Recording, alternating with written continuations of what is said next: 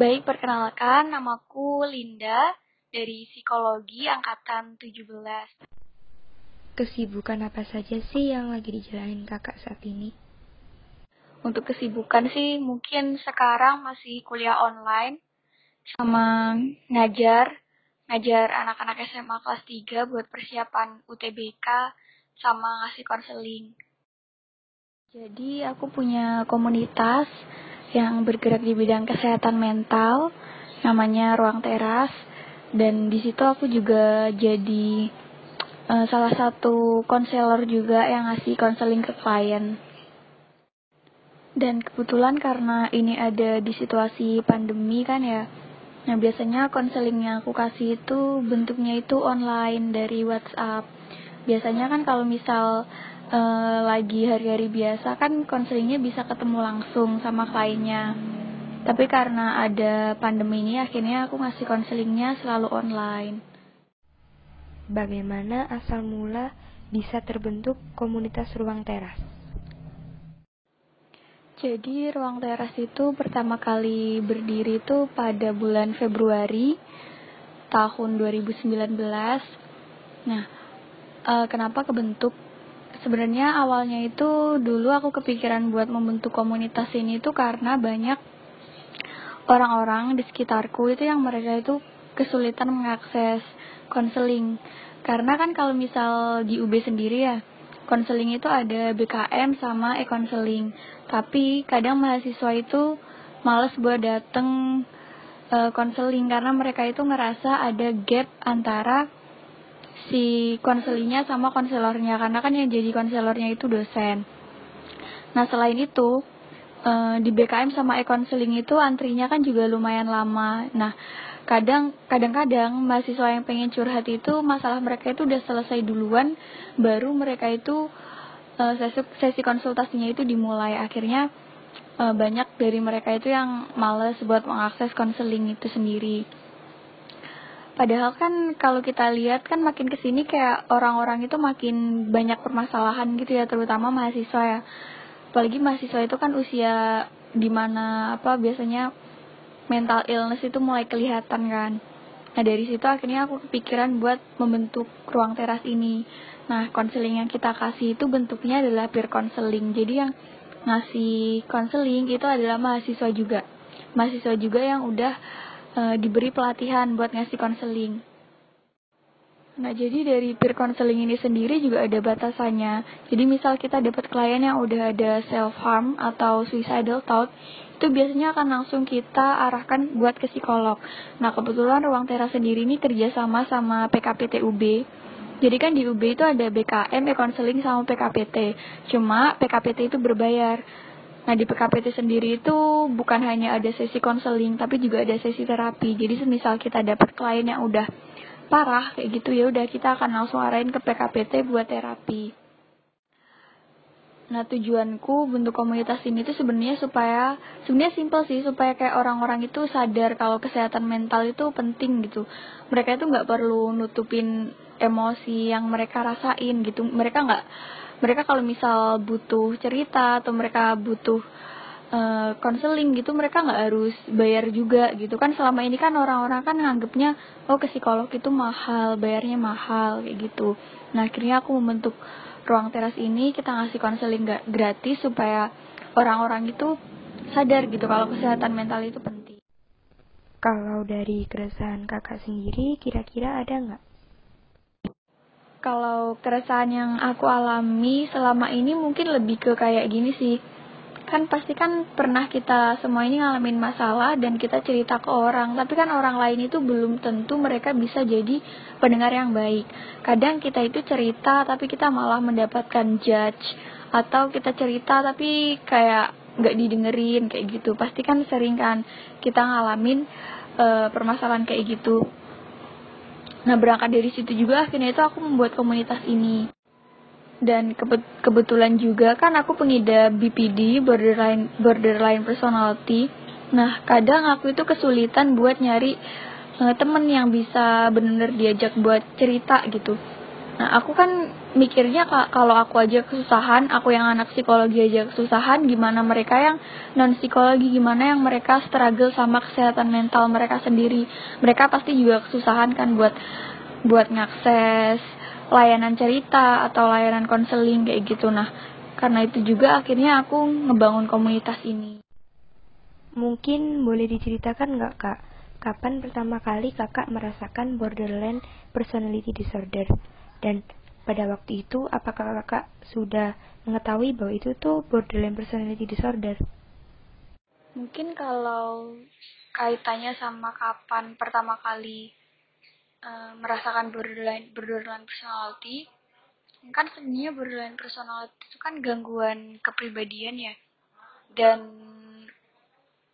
orang yang merasakannya itu biasanya merasakan gangguan yang kaitannya sama kepribadian itu dari kecil tapi aku pertama kali tahu borderline, aku punya borderline itu di tahun 2016. Waktu itu ke psikolog dan uh, ternyata punya borderline personality. Nah kan orang-orang itu selama ini nganggep kalau mereka yang punya gangguan mental itu uh, bermasalah gitu ya. Padahal sebenarnya gangguan mental itu cuma uh, kayak pembeda gitu mungkin kalau orang-orang normal bisa biasa aja menyikapi segala sesuatu di hidupnya tapi kalau orang-orang yang punya gangguan mental itu mungkin akan lebih struggle gitu. Tapi bukan berarti mereka ini mm, nggak mm, punya potensi kayak gitu. Orang-orang kan nganggapnya kayak wah orang-orang yang punya gangguan mental itu mereka itu uh, mungkin baperan lah inilah itulah karena karena stigma negatif itu tadi ya. Tapi sebenarnya tuh enggak.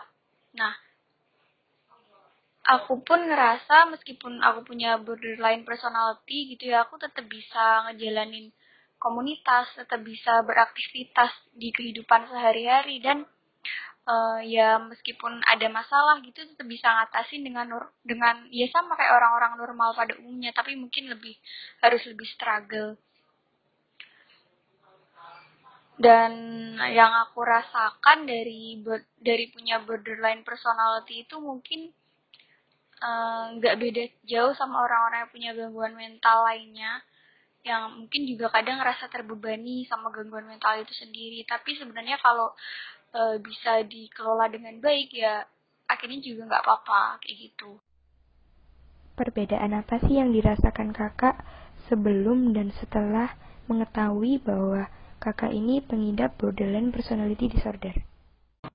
Uh, mungkin perbedaannya kalau setelah tahu punya BPD itu jadi lebih bisa self care ya, karena kan rutin buat berobat kayak gitu dan uh, jadi lebih nggak self diagnose. Kalau dulu kalau sebelum tahu punya BPD itu kan kayak sering self diagnose, tapi setelah ke psikolog, setelah ke psikiater buat berobat akhirnya nggak pernah self diagnose lagi dan lebih bisa merawat diri gitu.